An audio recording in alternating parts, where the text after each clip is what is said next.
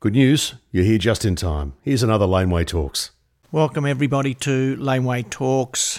Uh, in this episode, we'll be talking to Chris Turner, a uh, tried and true guitarist uh, from Australia. We won't say from the UK, and we're going to uh, look at his life in music. Good afternoon, Chris. How are you? G'day, Vince. How you doing? I'm very good, thanks. So, um, as we start all our podcasts, tell us a bit about where you came from. You're Australian, uh, you know, and where did you grow up? All right. Well, I grew up in uh, South London, about 12 miles. I mean, that's what 20 k's from um, from London. Um, I uh, went to a, a, dubious school called Hawes Down, which is not a good start in life, but right. um, anyway, different spelling. Um, I got uh, interested in the guitar about uh, 11 or 12, and um, one of the tracks, the songs that made me interested in the guitar was El Paso well, by well, Marty tell Robbins. Me, well, tell me first. So, yeah, uh, you're living in in the UK. What age did you move to Australia? Uh, well, first, my parents bought some land in New Zealand, so yeah. I went with them when I was 17 to right. New Zealand, um, just out of Auckland and I tried for five years to uh, to get gigs and run bands and do that, but it was hopeless. It was just no work. It was too it was too small. Too small. The government used to take fifty percent of your yeah. Uh, band income, and uh, you had to survive on the fifty percent till halfway through the following financial year. It was just shocking. It was it was um, no dancing allowed in the pubs just shocking. Well, so, let's, uh, well, let's just pull it back from there then. So I just wanted to get that yeah. out of the way. Let's go back to the UK then, because you're there till you're about 17. When yes. did you pick up a guitar? Uh, when I was 12. Okay, so see, you're a bit of a late bloomer there, really, aren't you? Yeah, well, 12 is, um, you know, like I sort of, someone showed me a guitar, and as I say, Marty Robbins, the guitar work in that track is phenomenal. And of course, I didn't know who it was or what was going on. I just liked the sound of the guitar. So my parents bought me an acoustic guitar, and I was hopelessly trying to copy that sort of stuff. Um, did you teach yourself, then, or did you go to lessons when you got that guitar? I had a couple of lessons on the acoustic guitar. Mm. Uh, my parents paid for those. I didn't learn much. So what I did is I, I bought the sheet music to the stuff that I liked, and by then it was um, it was skiffle music, mm. and um, yeah, so skiffle, and then the shadows came along. So I was also teaching myself from the sheet music and copying the records, of course, slowing the records down like we could do in those days. So um, yeah, that that's really where I got going, and then I decided, in my youthful arrogance, to start a band. So, but you were essentially essentially you taught yourself to play, correct? Yes. Yeah. Uh, until I got to Australia, where I went to the Academy of Guitar and the Conservatory of Music. Yeah. Okay. Well, um, we'll, we'll, come to that. So we'll. So you got this, uh, you know, I say very lucky, rich uh, uh music background in the sense that you're in the UK, and the UK was where where it was all happening. There was no doubt about it. Um, yes, you know, sure. we copied, as you just told us about New Zealand. There's nothing happening there. That's why they all come to Australia. Um, That's it. And um, you know, but you, you're in that real, and you're in London, so you're in the thick of it. I mean, it must have been such a good time to be uh, roaming around as a budding musician, as a young teenager. Yes, well, the the, uh, the the people around me when I was twelve and thirteen. I mean, I used to. Uh, I used to, well, probably was about 14, I used to see Bill Wyman in his motorbike and sidecar with his, his wife on the back, on the pillion, and his amp and guitar sticking out the sidecar. So, I mean, that was the people. Um, David Bowie used to be at the local gigs um, with his incarnations of his band. Yeah. Uh, Peter Frampton did a number of shows on the same bill with Frampton, Bowie, uh, Steve Marriott. Um, is that before he joined? Is that before he joined Humble Pie? Oh yes, way before. He had a band called Steve Marriott's Moment, which turned into the Small Faces. Yeah.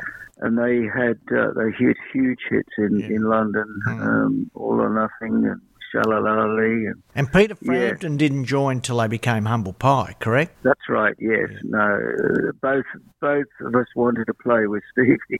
he got the gig.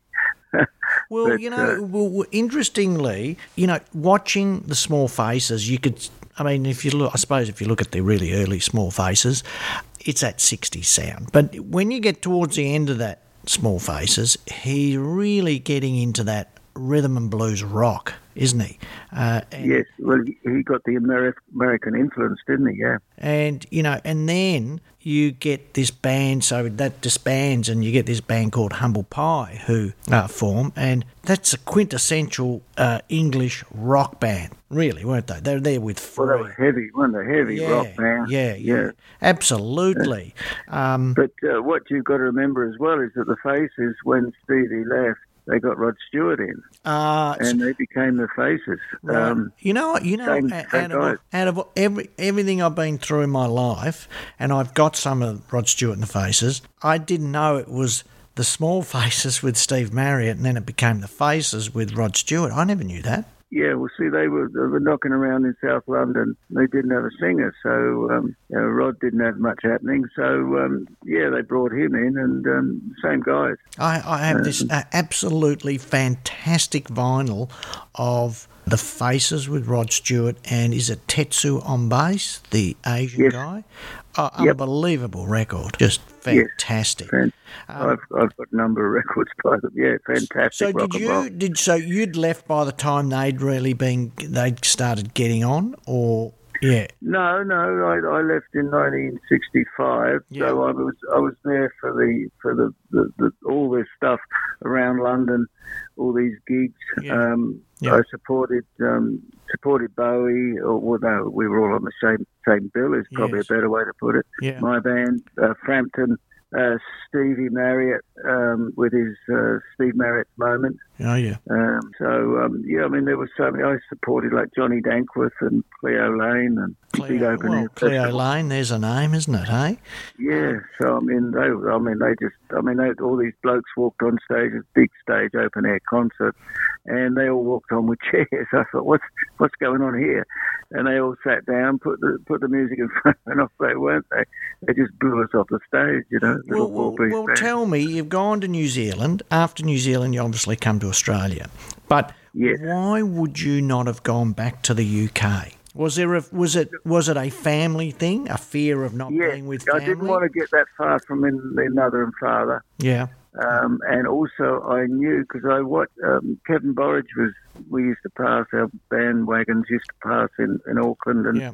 I knew that he'd gone over there, and I was starting to read the trade mags. And was that he the La De Das? Right. That the La De yeah. Das? Yeah, yeah, the La De okay. Das. Yeah. yeah, and he was doing all right. So I thought, bugger this, I'm going to go over there and see what.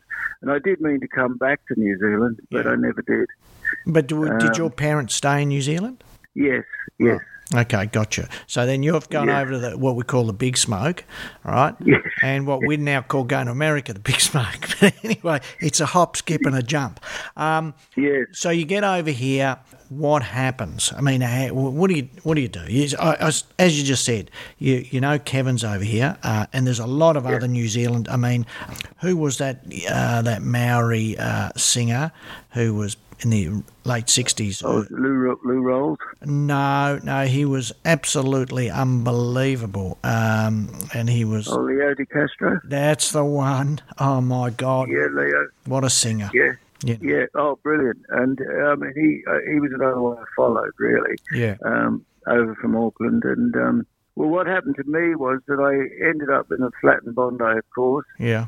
And uh, within two weeks, I'd answered an ad I answered a few ads um, from this band that was forming in uh, Wentworthville, of all places, which um, took me a bus, a train, and a cab to get to the audition. And they were a package show signed up to go to Vietnam. Oh. And I got the gig. Can, can I ask you at that stage too, because you've come over from New Zealand, it's kind of coming your first gig here, but what kind of guitar are you playing? I had a, a gold top, a Les Paul gold top. Oh, really? Okay. Yeah, yeah and um, I haven't seen what happened. a lot of uh, Les Pauls. You're a real Fender man, aren't you? I yeah, I'm a Telecaster man, really. Yeah, and, uh, but yeah. um, I'd left my Telecaster in New Zealand. Right. Um, because I thought Australia was more rock and roll. I, I don't know. I, I, don't know why I brought that one, but um, well, good but, one, good one anyway. yeah, yeah, yeah. Well, what happened to me at the Auckland airport was that I'd say I'd sold my uh, Zephyr Zephyr Six, my car. Yeah. I got all the money I could get together, and I had five hundred dollars Mm. to come to Australia, and the Which is a lot of money, isn't it? It's a lot of money. it was in those days.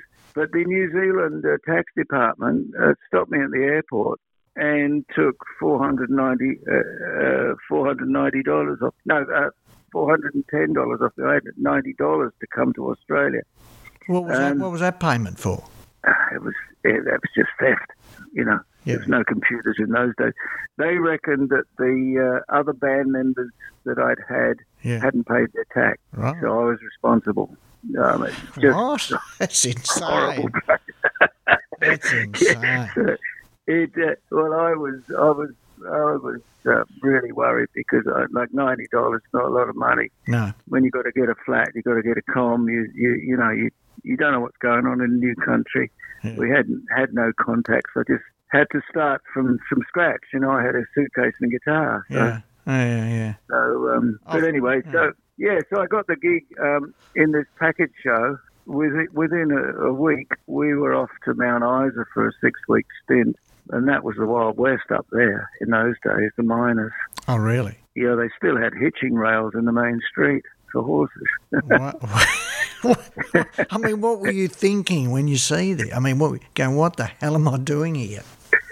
Well, I was at that point because of say I, that's where I got to the ninety dollars. That I was happy to have any work, Hmm. and they were paying good money. So um, yeah, I mean, I knew that I'd come back from Mount Isa with um, with some money. So a- who, who was in the band? Anybody known? Well, there's Charlie Ferrugia, who I'm still working with. Yeah, I know that. Um, uh, there was a bloke called. Uh, Oh, I can't remember the name. So we we had a girl girl singer, Mm. Lynn Morgan, Mm. who's unfortunately gone now. Yeah, so John Shaw, I don't know whether you know him. He was No. a recording artist.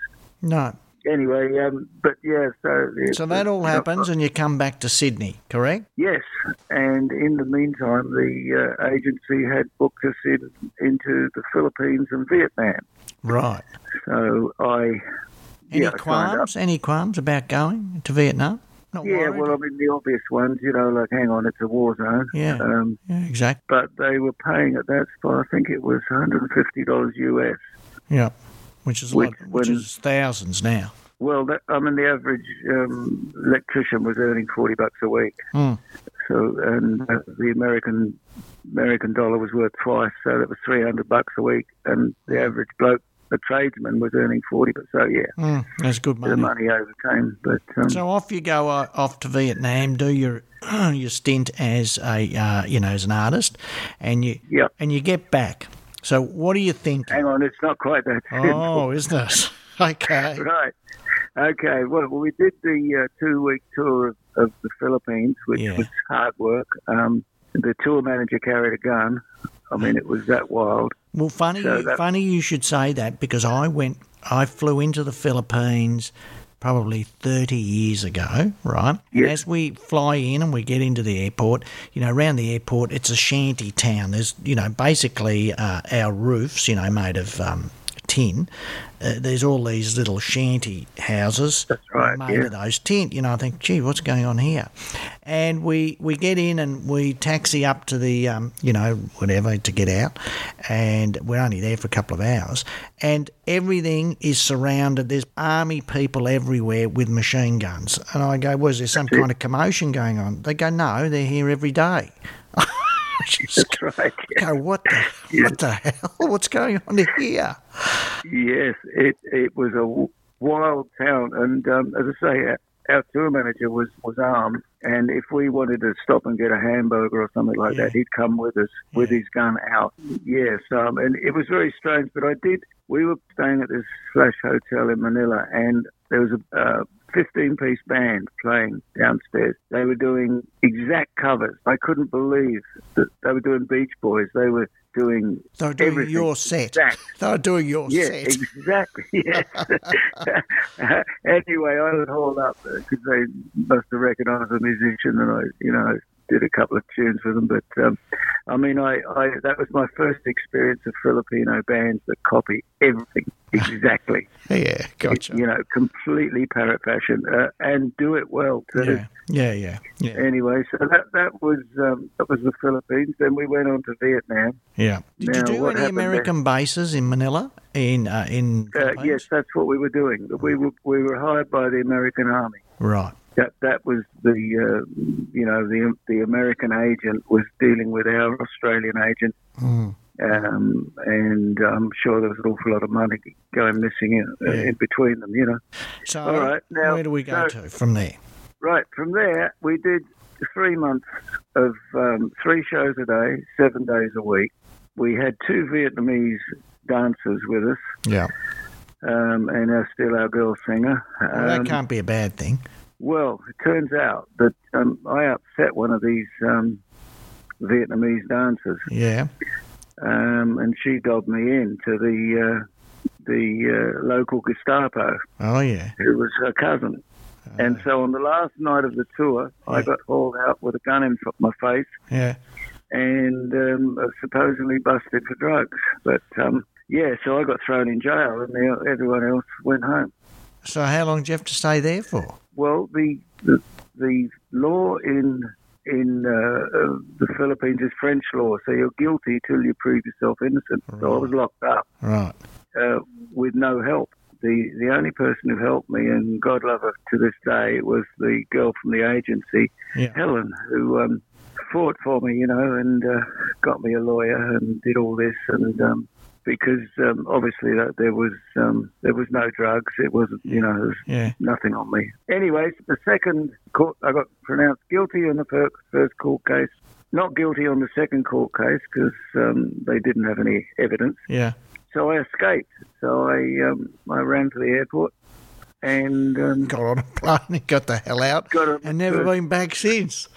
Yes. Well, to see my sentence, if I'd have been got guilty on the second, was uh, life or death. Um, That's death fantastic. by firing squad or life imprisonment. Yeah, unbelievable. So it was quite a shock. Um, that all of a sudden I'm sort of cruising along playing the guitar, and next minute I'm facing the death penalty. Yeah, So fantastic. I was quite pleased to get out. It's amazing at the the level of um, sadistic violence and uh, unfair play that occurs around the world.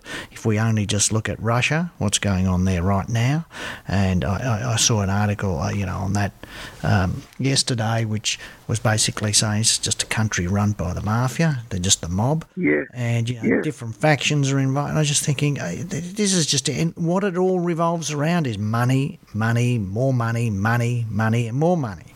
Um, and you know, there you go. It's hap- It was happening then, what 40, 50 years ago.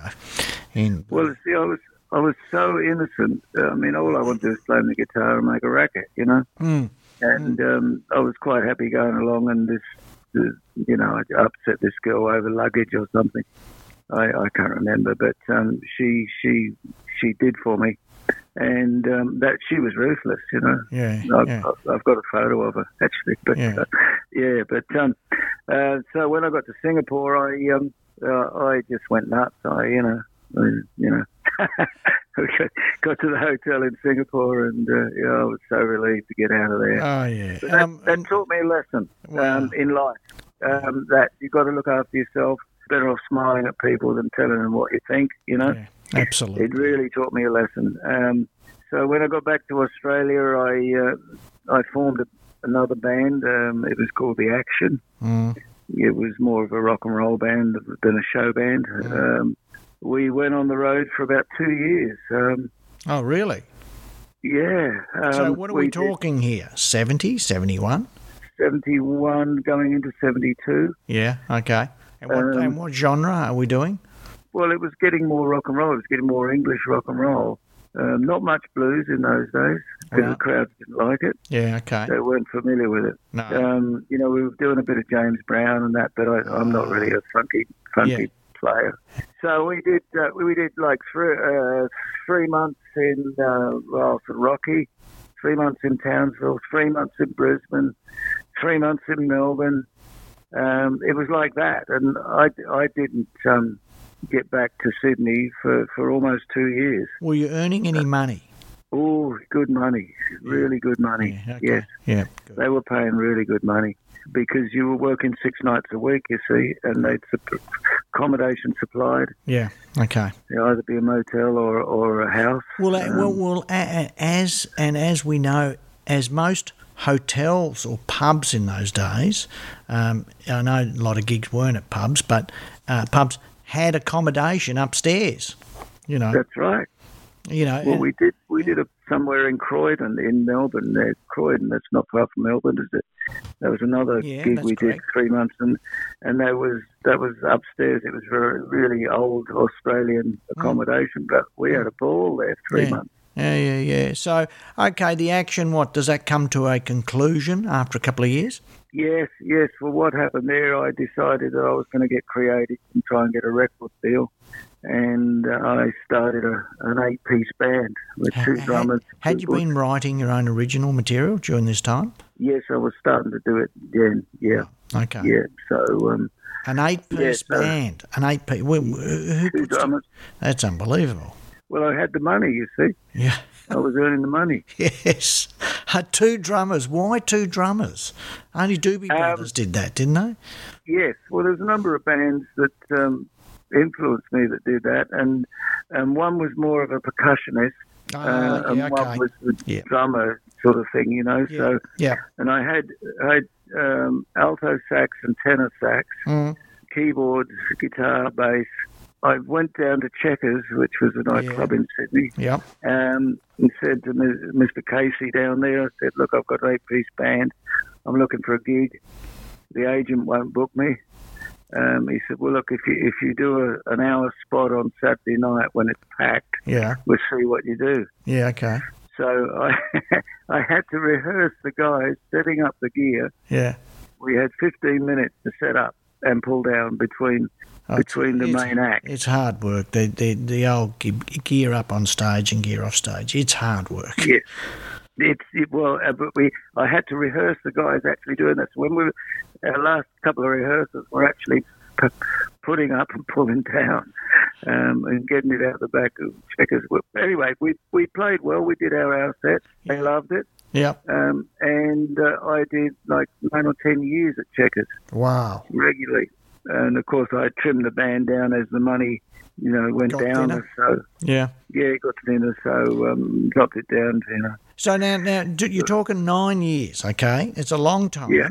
What are you doing in between there? You you must be doing other things. You couldn't just be doing that. No, well, uh, well, I studied the, uh, uh, the jazz and rhythm at the Conservatory of Music Yeah.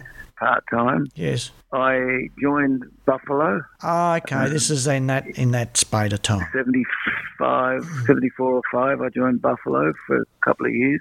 Yeah. and um, recorded with them. I recorded the band Drain, of course, but I couldn't get a deal, you know, of course. you know. Drain. We and we. You haven't got any tapes of that, have you? No, I think you no, said you I threw them out. it. Yeah. yeah, I think I threw everything out. Yeah. Yeah. yeah. Uh, it, well, it took it took the drain was because that it got that name because that's where you put all your your money, your time, your rehearsal, your relationship, you know, creativity, everything went it down this drain. Yeah. So people started calling it that. So uh, Well, how did you find? How did you find your time with Buffalo?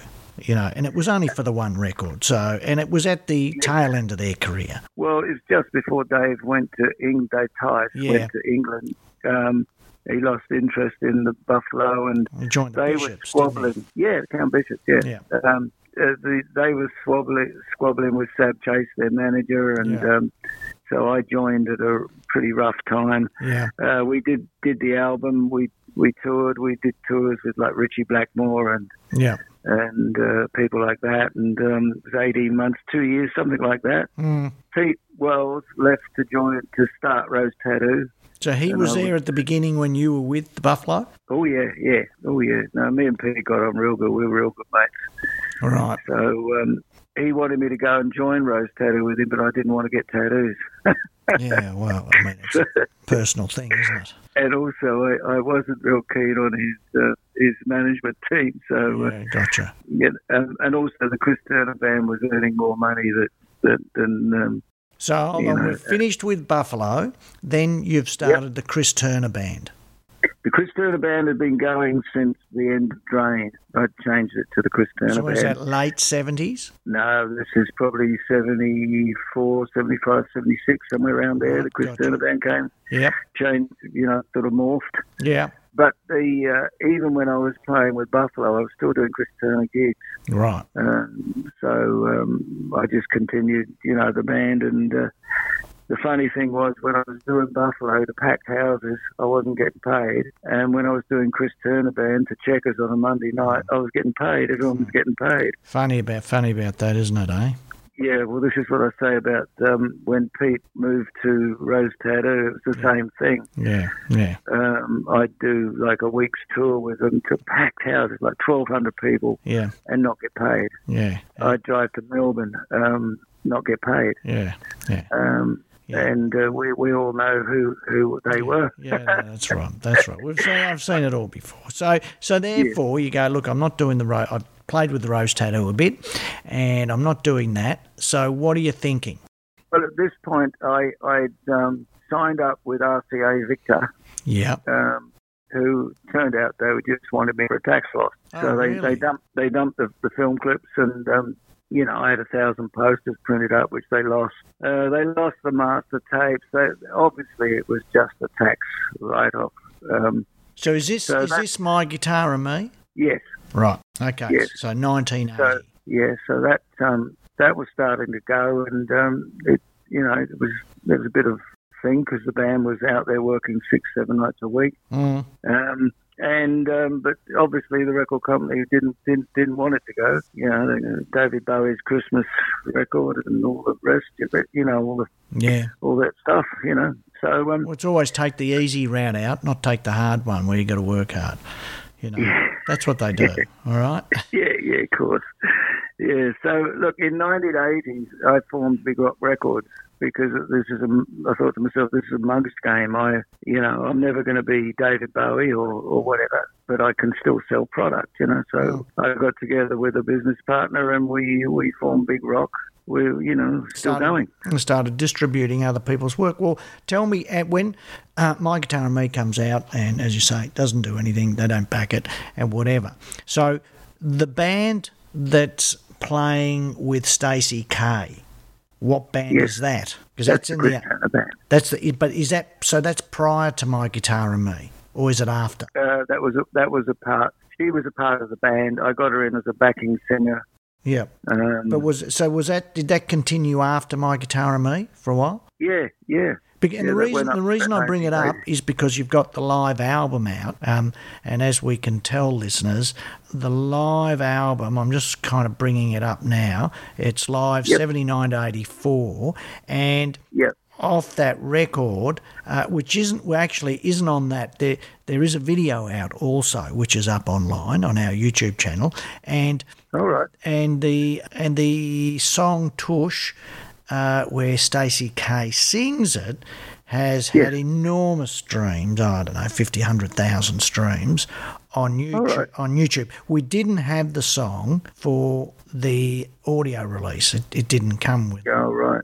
whatever you gave us. One. Yeah, and Yeah, okay. we know the story how that all came about, but and that's why I bring it up and say there was the, you know you had this singer Stacey K and you know Tush has been a song that you've covered a few times and always gets you a good response.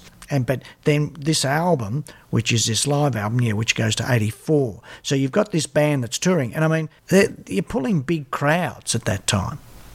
Yes, yes, we were. We were doing good, yeah. you know, and so it, I mean that just shows, you know, that you know we were still in the thick of the pub scene. Uh, there, you know, and we know all our local artists that were uh, happening at the time. The Mantles, um, you know, Hoodoo Gurus were starting, Celibate Rifles were starting. Everybody, it was really thick with music, and here you are doing these shows, and I think that was recorded in Adelaide to a packed house. Now, you know, Adelaide's a hard city to crack. There is no doubt about it. So, Yeah, we def- definitely had a groundswell. I mean, and the, the thing is that um, we were playing rock and roll, just no frills, rock and roll. I Who, mean, who so- was in that band? That in that pe- Oh, look, I've got revolving door was it? revolving door. Yeah, like higher and fire. If um, Yep. you know, it's it. Look, some of the best players in in the country that played through the Chris Turner band. Yeah. Um, so, I mean, uh, it, I can't remember. On my website, christurner.com.au, there's Yeah. a list of the ones I can remember. Yeah, gotcha. Um, but I tried to use, you know, keep the band as professional and, and stable as I could. Yeah. So, so a few guys didn't work out, but most of the players, you know, like Nick Cox from Tattoo, Oh, Pete yeah. Wells, Yeah. Ronnie Peel, Yeah. uh, Johnny Dick. Um, There's a few names. they've all been eh? through my band, Yeah, you yeah. know. Well, let's. Um, well, what happens in between? So what you know? So we we've got what's happening in eighty, and the, that band's playing around for another two or three years and doing whatever. But we've got that period eighty to ninety, and because our next record comes out, Exile in ninety. Yes, that's right, yeah. What did you do for the other five years, six years there? I was just I was working around. I um, I started a um, a course in Rich Studios uh, guitar course, a professional guitar course. Yes, Um, we had day students and night students, yes, and I did that for for a year or so. yeah, I was also um, working with different bands, uh, the 80s, Scattered Aces with Ronnie Peel, yes, um, yeah, Pig Morgan, yeah, um, Paul DeMarco. yeah. Um, So there was a lot of, yeah. So there's a lot of other side projects happening outside of just Oh, Chris yes. Turner or the Chris Turner band. well, Correct? the Chris Turner band was always there when I wasn't doing something else. Yeah. that's the thing. Yeah, And um, because my business partner in Big Rock, Phil Shute, yeah, is, um, I mean, he calls himself Phil Simmons, but um, he was an agent and was booking stuff. So I had control of the bookings, yes, um, very much so that so that if I knew I wasn't going to be playing with, say, Tattoo, I mean, I joined, I worked with Stevie Wright, yeah, uh, Jeff St. John, I did. yes. Um, who else? Oh, Uh, Well, tell me, you know, and I'm looking here at Exile, and tell me there's a song on there called Jack the Ripper. Now that's a beauty, yes. and Yeah. I mean that surely's got to, you know, um, be a backdrop for the industry, Jack the Ripper. I mean, but you could tell me it's totally different, you know. Well, no, actually, Jack the Ripper was done by, uh, when I was a kid, I saw a band called Screaming Lord Sat- Sutch and the Savages. And Screaming Lord Sutch was a real exhibitionist. Uh, the club that I saw him in, in in London, he was carried by his sax players. He was carried down the stairs and thrown on the stage in a coffin. And Oh, he'd leap out of the coffin with a top hat and a tails and set fire to something. And one of his big songs that the whole crowd go nuts was Jack the Ripper. Because you imagine like 200 people yelling out Jack the Ripper. They loved it. Well, you know, So, yeah, go on. I, where, where would I work? I was recording with Alan Lancaster from Status Quo Yeah, in his studio, and uh, I said, "You remember Jack the Ripper?" He said, "Oh yeah, that's a good. Let's do that." So we did it. You know that that was how that came about well, you know, because he loved the song like I did. You know, Well, the song before it called Boomerang Babe. Now, it's, Yeah. it's a very unusual song. It's not typical of what you do. And No. to this day, uh, I, I could probably look it up now. It's getting airplay. I think I told you it's in Portugal or Finland or somewhere. oh, and, and it's getting, it gets streams every day. So someone's picked it up up there. Okay, And, oh, it- that's interesting. and it, you know, essentially is, is it a bit of a fun song because it's it's not Yeah, yeah. reminiscent of what you do. No, look, um, someone had said to me, "Why don't you write some Aussie songs?" That's all that happened. Yeah. So I can do that.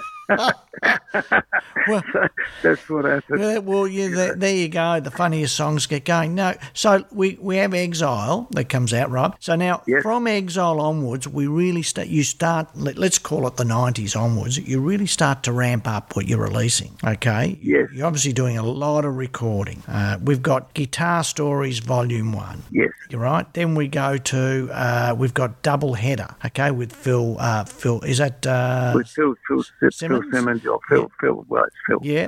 my, Um, my mate. I also did Natural Born Trucker with Truckin' Bill. That's exactly right, and and that's out there. So it's a, you know country. And that went really well. Yeah, I mean that was um, we did, did tours to Brisbane and um, we got so much airplay with that. It was Yeah, yeah, that was a real good absolutely. player. You know, and then you know we've got Rocks here that's come out a few years ago. Then we've got Rock and Roll Man, which is all your favourite. Uh, you've you know done a, a covers album of your favourite songs. Um, Yes. and, and again, Tush, you know, being the one that's getting all the um, the streams there. Uh, All right, You yeah, know, you're good. and um, you know, then we've got some singles because we ended as lovers, and then we've got another album, Back to My Future. Then we've got another one, which is Old Rock and Roller, which is, you know, it's in process of all being released right now. Uh, and Yep. you've got a new album again. So, you know, you've become quite prolific in. I I suppose the second half of your career, um, or in the last in the last hurdle of your career, you know, because you and me are in our tail end. Um, Yes, that's right. Yeah. and so, you know, you you know, how do you find that? Do you find that you're a lot more prolific now with your writing, or is it because you have a studio in your home, so therefore it makes it more convenient? I mean, why become so much more prolific with your original releases now? Um, probably because I'm not touring like I was and gigging. Because gigging is, is I find gigging takes away the soul of the writing. Because you can't sort of sit around and contemplate, Yeah, uh, which is what you need for lyrics and ideas for the music. yeah, And also, uh, I've always had a studio. Um, you know, probably a couple of years there in um, in New Zealand where I didn't, but. Um, but I've it is a big. had Stu- it is a big. This isn't just a for people listening. This isn't just a home studio. This is a full setup. I mean, yeah, oh yeah, yeah, you know, uh, yeah. um, it is you're fully laden up with a full studio. Yeah, well, it's it's as much as I can keep it up to date, and um, I mean, I've got um, I've got the guitars and amps that I need, and um, you know, I've, I've got I've got a circle of friends. I mean, I've got number of drummers and bass players, Yeah. and keyboard players that I can call on, and you know, we've got a quite a good team. I mean, Oh, and don't it forget- take us long to do. Well, don't forget you've put out the two blues records with um, uh, Alex, yeah, Alex Smith. Uh, so, Yes. you know, you've got those. But as you said, there's the Scattered Aces, there's all these other side projects. Oh, the Blues Pirates also with Blues Cletus. Pirates, yeah, Um, yes. you know, so you've, you've got, so, but let's, so what, what is your love of music? So where does your love of music sit in its genre? Um, well, look, I love rock and roll. Um, if it m- makes you move, I'm not a fan of funky music. Mm. Um, if, if it makes me tap my foot, it's it's rocking. Mm. I mean, there's there's a local band up here called The Flood, and boy, are they good. Yeah. And when they start to rock and roll, they've got me. And uh, Yeah. you know, it's, it's just I, I love that. And uh, when I used to watch the uh, the Small Faces or Mm. you know Steve Marriott Moment, David Bowie, the one thing they all had in common is they were rocking, they were cooking, Mm. however you want to say it. Mm. Uh, it. It just picked you up and lifted you, had to move. Status quo. Mm. I mean, playing playing in the studio with Alan was an experience because he's a rock player, Mm. and he'd lift the whole the whole room would be rocking. Mm. That's what I love mainly. You know, and then I, sec- we, you know, Yeah, I, I, saw, um, I watched a video on YouTube the other day, and it, and, it, and we'll talk about this in a sec. But um, and it was T Rex. Now it was it was a show. It was a matinee show, and uh, so it would have been the mid seventies. And um, anyway, I didn't. Re- it was just absolutely fantastic, and I didn't realise that T Rex was such a good lead guitarist. Yeah, yeah, yeah. so I didn't I didn't realise that. I thought he was more a singer and, you know, he played guitar, but he'd always have a lead player. But no, he did. You know, I think that with what we have available, you know, with social media and with everything digitally these days, I, I, I do remember this show because I tried to get it on DVD. It came out once. His son had put it out about 20 years oh, ago. Oh, right, yeah, yeah, And yeah. then it disappeared and you couldn't get it anymore.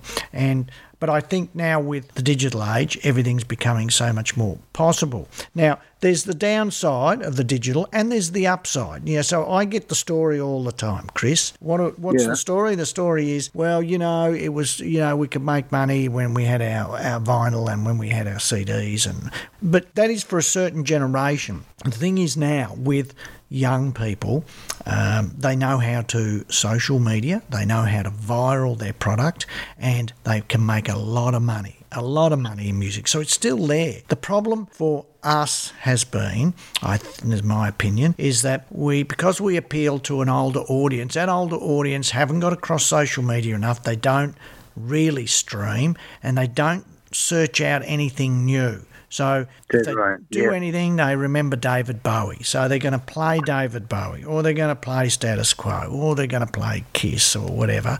They don't go looking for anything new. They don't experiment. Whereas young kids, they, as soon as they hear something that they like, they send it to their friend, who sends it to their friend, who sends it to their friend, and that's what doesn't happen with the older generation. Yeah. But you know, how do you feel about everything? Because you've seen it now right through your whole entire career. How do you feel Look, it, it, uh, look, I would say to be cruel, it's it's the same circus, just different clowns. The um, you know, like my first deal with RCA Victor Mm, um, was um, three percent of ninety percent, yeah. and I've got a check on my studio wall for thirty-five cents Mm. that started off at seven hundred dollars. Mm, minus this, minus that, divided there and this.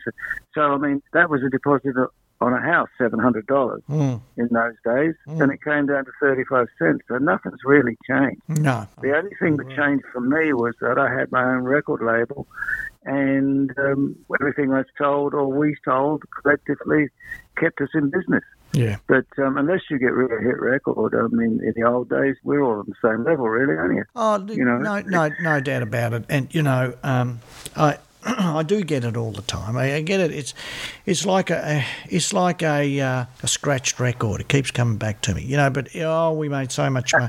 You know, and and I say it honestly to a lot. I go, I want you to be honest with me. Did you make much money with vinyl? And they go, quiet. I thought, well, you didn't have a hit, so I know you didn't make much money. That's And right. with CDs, did you make a lot of money? Well, I go a bit quiet. No, go because you didn't have a hit, so you didn't make much money. You might have sold a few right. gigs, but that's it. And you know, nothing, nothing has really changed in that sense. What we used to do and spend in marketing and promo back then, you used to spend in marketing and promo online. There is a free part of it if you're good at social media. Yep. I think you're right, but we need to be very cognizant that what hasn't changed is the creative um, talents that come out of the individual and are released. You know, that just doesn't change. You still got to write and write and write good material. You can't write Yeah. crap. And, you know, here you are still recording material and putting it out at your age. That's a testament and doesn't seem to be dying down at all. I think you'll be uh, you'll be putting stuff out till the day you can play guitar. Yeah, well,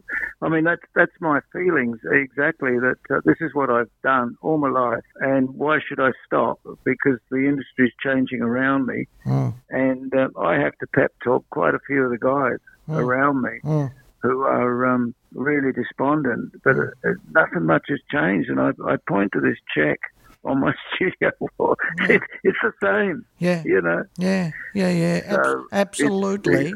I think you're right on, and they just need to remember that. What happens is there's too much of oh back back in the day. Uh, you know who wants to hear, Oh, who yeah. wants to hear that back in the day? You know we're here today. If we if I went back now to the beginning of this interview with you, and we're talking about that young guy that was in England, you know, seeing David Bowie and Frampton and Marriott playing. I mean, Yeah. what a rich history, what a rich life of um, uh, soaking in creative talent throughout your whole career and who you've worked if, with. if you learn, if you learn one thing off each of those guys, and I, I certainly did, because they were probably a year or two older than me. Hmm, Um, if you learn one thing, I mean that that's something else you carry. hmm, You know. Um, absolutely. I uh, I don't know whether you've heard the new album, or no, not new now, by by Jeff Beck and um, no, what was his name, Johnny Depp. The guy is right up at the spear point of, of music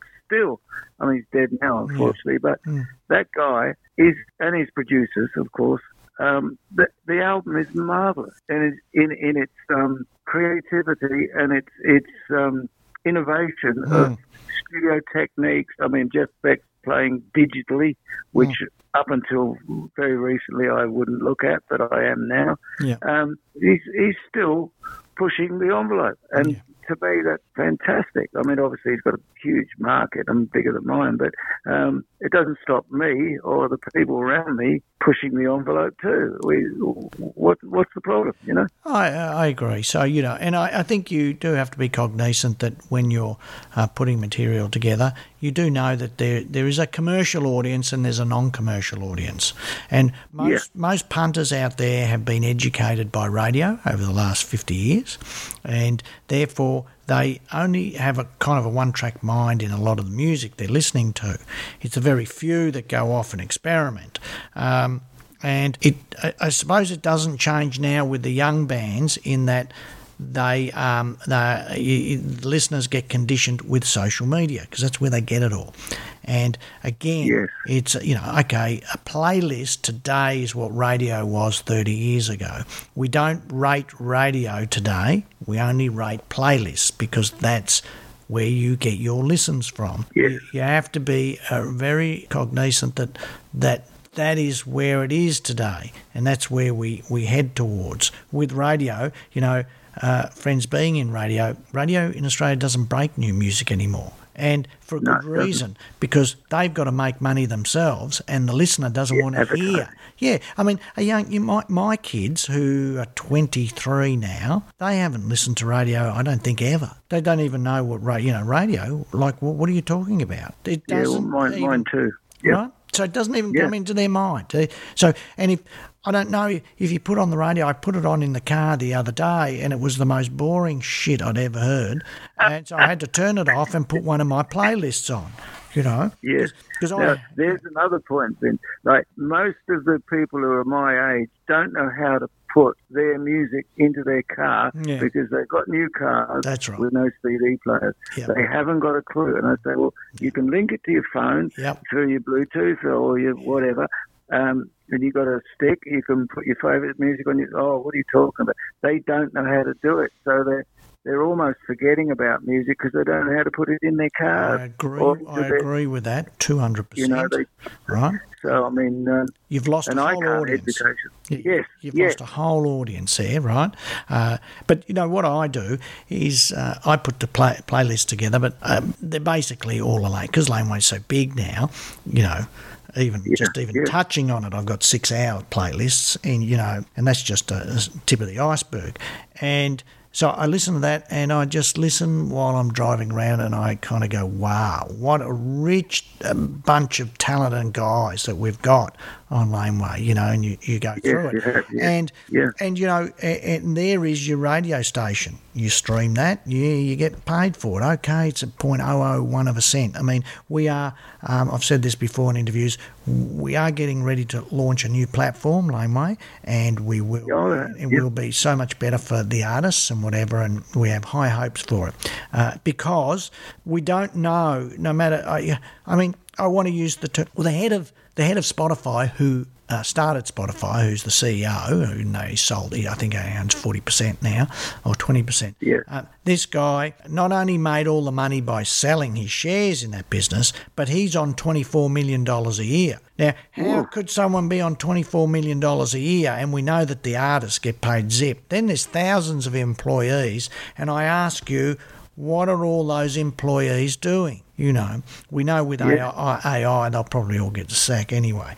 Um, that's a joke, but you, you you got you got that going. So we we actually don't know. We'll never know what Spotify really make and why we get paid those low amounts. Now remember, the major labels are in cahoots with them because they did the confidential deals. Okay, Yes. so what you were talking about, I want this for the young eh, listeners. What you were talking about, your first deal was three and a half percent. I can assure you, Buffalo's was three percent.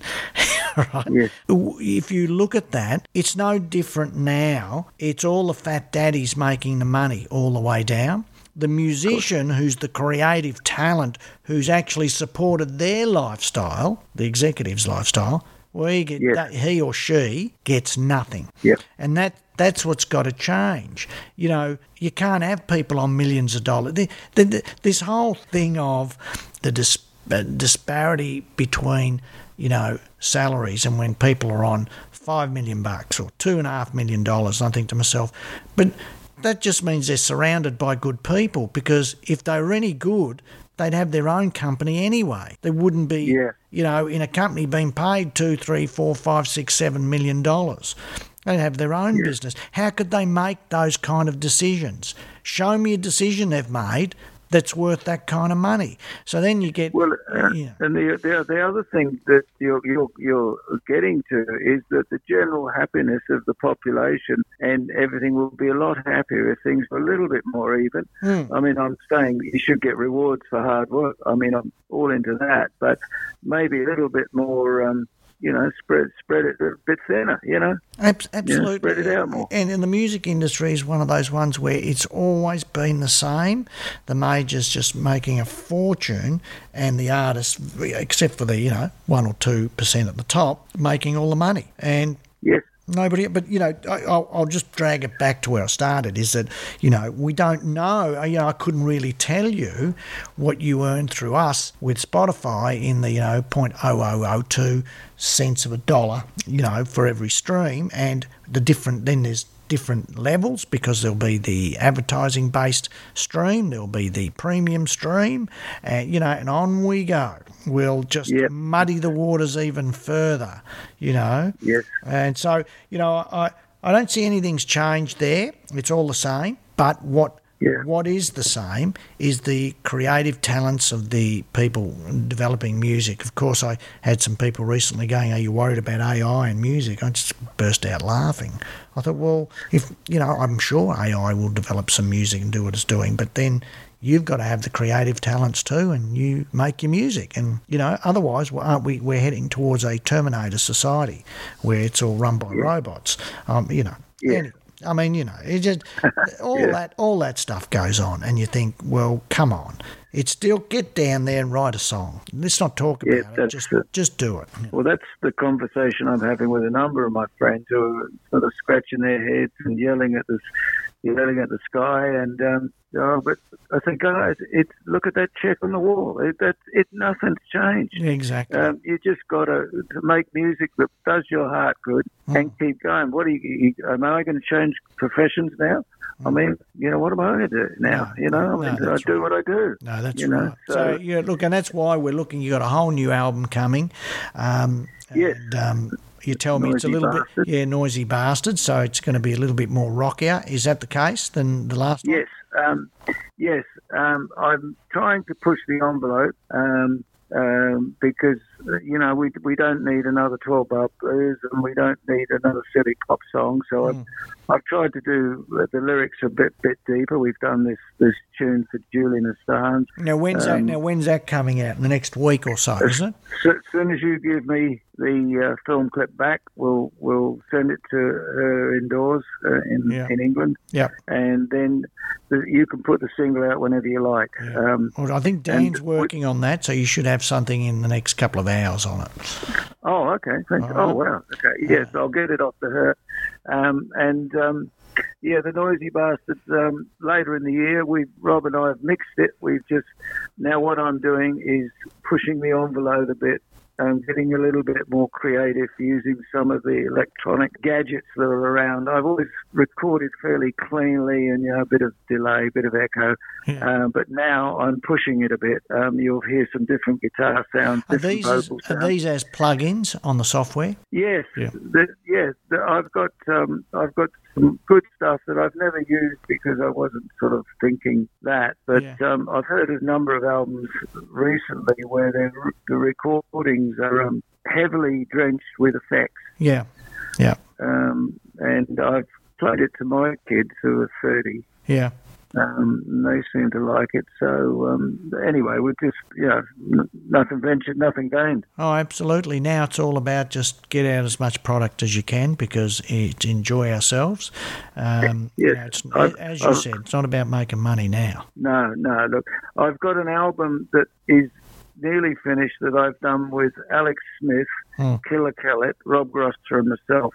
Is a very good album, but um, Alex is not l- looking like he's coming back to Australia anytime soon. So Right. I might re- release that through you and just do it as a bunch of singles, if you like. Yeah. yeah. Is that now? Is that back to what the other one was, the old Blue Dogs? No, this is much more commercial. All right. No, let's go. Get it out. Just get it out. and Let's have some. because it's just sitting here. Um, yeah, yeah, right. Yeah, that's the way I feel because Alex um, is stuck in Italy, really. You yeah. know, at the moment. Yeah, yeah, yeah, yeah. I mean, His moving pictures aren't going to raise their heads, you know. I mean, I, I myself are playing with three different artists, and you know, and Are you? just- yeah, Yeah. yeah, yeah. So it's just uh, let's have fun, let's get it out, uh, and um, you know, it's it's not about the money anymore. I'm, I'm on the tail end, so it's about have fun, um, be proud of what you're putting out, and you know, and enjoy the new environment that we we work in as musicians, Chris, because it is Yeah. here to stay. Nothing's going to change. It's not going to go backwards. Exactly. So we need to embrace it. You know, you know, Chris. I get up in the morning and I look at the statistics of stream. So you know, you might be one of them. I go there. I need to see whether there's been any spikes, um, and then. During the day, there's some social media posts. Then at night, before I go to bed, I need to do more social media posts. So we do those. And then the Yep. next day, we have to review those, but we've got to do the same thing and it happened day in day out you know um, and you know it you got to love your music to do it i get excited when you say i've got a new song for you vince it's in the onedrive man i can't wait to download that thing and have a listen to it and i do that with all Oh, the good on you. artists it's Yeah, great, you know, yeah. to, to, to go well i wonder what this one sounds like and to be the first one to hear it you know essentially outside of your close Yeah, group cool. And that's what's exciting. I mean, you know, we're working with Cletus. He's, you know, got a new song. He's sending me two or three to listen to to see which one we release next. And Coming in next week to, Yeah. to finish his stuff off. Yeah, very good. exciting, you know. Um, Yeah. uh, you know, Rob Gross is sending us, as you know, Rob's sending a, a new album over. Um, Yep. You know, so it's just, it's you know, and uh, who who are the other guys? The Durham Project, which come via you guys. Oh, Darren, yeah, Yeah, the well, yeah. As I call the, the, the oldest guys in the business, and you listen to it, you know, it's all our granddads there, and man, it sounds fantastic. I mean, just fantastic, and it goes Yeah. to show you we why should we stop doing anything, Chris? Well, that's what I say. It's too late to change professions now. Isn't it? Yeah, you know, yeah, yeah. pick pick up. Actually, I uh, I was rehearsing a new band last night called uh, Runaway Train. So, Oh, yeah. um, oh, so what, I have, st- what the style? recordings. Well, it, I'm trying to do it like really uh, fast rock and roll, Yeah, okay. uh, like rock and roll. Um, Are we talking? Are we talking what uh, 50s, 60s rock and roll? Or are we talking um, what I call Um, rock and roll 70s? uh, no, 50s, 60s, Right. but played now. Right. Okay. Um, it's hard to explain what I'm trying to achieve with it, but Yeah. um, once we start recording it, I'll send you a couple of snippets, to see what you think. But yeah, Runaway Train more or less sums up what the music is. Yeah. Well, you and, Uh, it's not rockabilly or anything like that. It, it's it's it's heavy. It's it's rock. It's Yeah. loud. yeah. You know. I mean, as Uh, we know you as a lead guitarist, that's what you're known as. So that's what Yeah, we right, expect right. from you. You know, we expect. Um, I mean, it's like Joe Bonamassa. I mean, you you get Yes. what you expect. He doesn't he doesn't change. Kiss were the same. They always said that. We knew what we were. We weren't going to. Ch- ACDC have always said it, as we all know. Well, they were great, weren't they? I You- mean, yeah, Angus always says, We had a formula, we've never changed it. And why should we change it? He goes, That's what our punters want. And so that's what we deliver. And it's just the same. Each album's the same. And we love it. You know? Yeah, that was. I, I had a funny experience with them. They were the boys were at my house um, having a cup of tea or whatever, and um, and I told them about Steve Marriott. Said to me, I was talking to him, saying, you know, giving him compliments on his band and his singing and whatever, and uh, he said it's a Gaps what rock, and they quoted me in their book. Oh, did they? but it was it was actually Steve Marriott who said it to me. it's fantastic. and but, but that's ACDC. It's the, it's the gap that, that just just You know, they, you know past masters. you know, they've kept it, to, just kept it together. It's the same, same old, same old, and that's what their audience love. So why would you change that? I mean, Don't you know, it, it's yeah. interesting. And if you think about them too, you get the, you know, you get other artists who go, oh, I, I need to, I need to develop, I need to, you know, in, you know, get on with what I am and who I am and whatever. Now, I'm not saying that every record is exactly the same with ACDC. They definitely in, in, you know, enhance it and develop. But Yeah. the basis of what they do is the same, as opposed to other artists which change their style so much all the time. And then, Well, they're trying to do a bit of everything, aren't they? You know, it's, it's you know just do what you do. You know. exactly, you know, if you're good at something, that's Joe Bonamassa has said that. He goes, "I know what I'm good at, and I just stick to it." Right, and and that's that, and he delivers. Anyway, it's been good talking to you. We're looking forward to your new record, and um, you Thank know, you. we still call it records, isn't that? Is that an interesting thing? Isn't that? It's, it's a record of what you've done. There's no, no such thing as a record, um, Yes, but you know we're looking anymore. looking forward to it, and you know, um, you. and plenty more records too from you, Chris. And as you said, you've got one there with Alex Smith just sitting there. Uh, Yeah, and this new Runaway Train will be Yeah. available early and was next there year. and is there more Blues Pirates coming too? Yes, uh, Cletus is um, coming up next week. Um, we're we're going to do that. It's just. Um, just Yeah, amazing. we've we've got a few tracks down already, so it's just a case of um, uh, you know what Cletus is like. He's like Cadillac Briggs, and um, you know I've just got to grab him when he goes past. Yeah, exactly. No, and, and for everybody listening to, you know, you've had some injuries to your hands in the sand. Well, not injuries, but you've had hand issues, and uh, you know, uh, obviously, I think. I suppose because you play so much guitar, and you're getting over all of those kind of things too, and um, you know you just keep powering on, Chris. Yeah, well, um, when I put the phone down here, I'm going to load my gear up and go to Miss Seeley's, which is a blues club, and do a gig tonight. So, Well, in that case, we'll let you go, and we'll talk to you soon. Okay? thanks, Vince. See you Okay. Thanks, Chris. Bye. Bye. And there it is, another Laneway Talks. If you enjoyed that, there's more. Just search Laneway Talks for more great conversations. G'day, folks. Mark Ellen here, and The Ox, David Schwartz. uh, and we've started a brand new podcast called A couple of blokes, a couple of beers, and we're just chew on the fat. A couple of blokes, couple of beers with Ox and Marco. "I'm thinking about whitening my teeth just so when I smile." There's a new episode every Wednesday. Have you got a weight issue? Of course I do. it's a stupid loaded question. A couple of blokes, couple of beers with David Schwartz and Mark Allen. I'm eating the kids' Maltese. You're eating their of- Christmas present. I am a piece of garbage. Listen wherever you get your podcasts.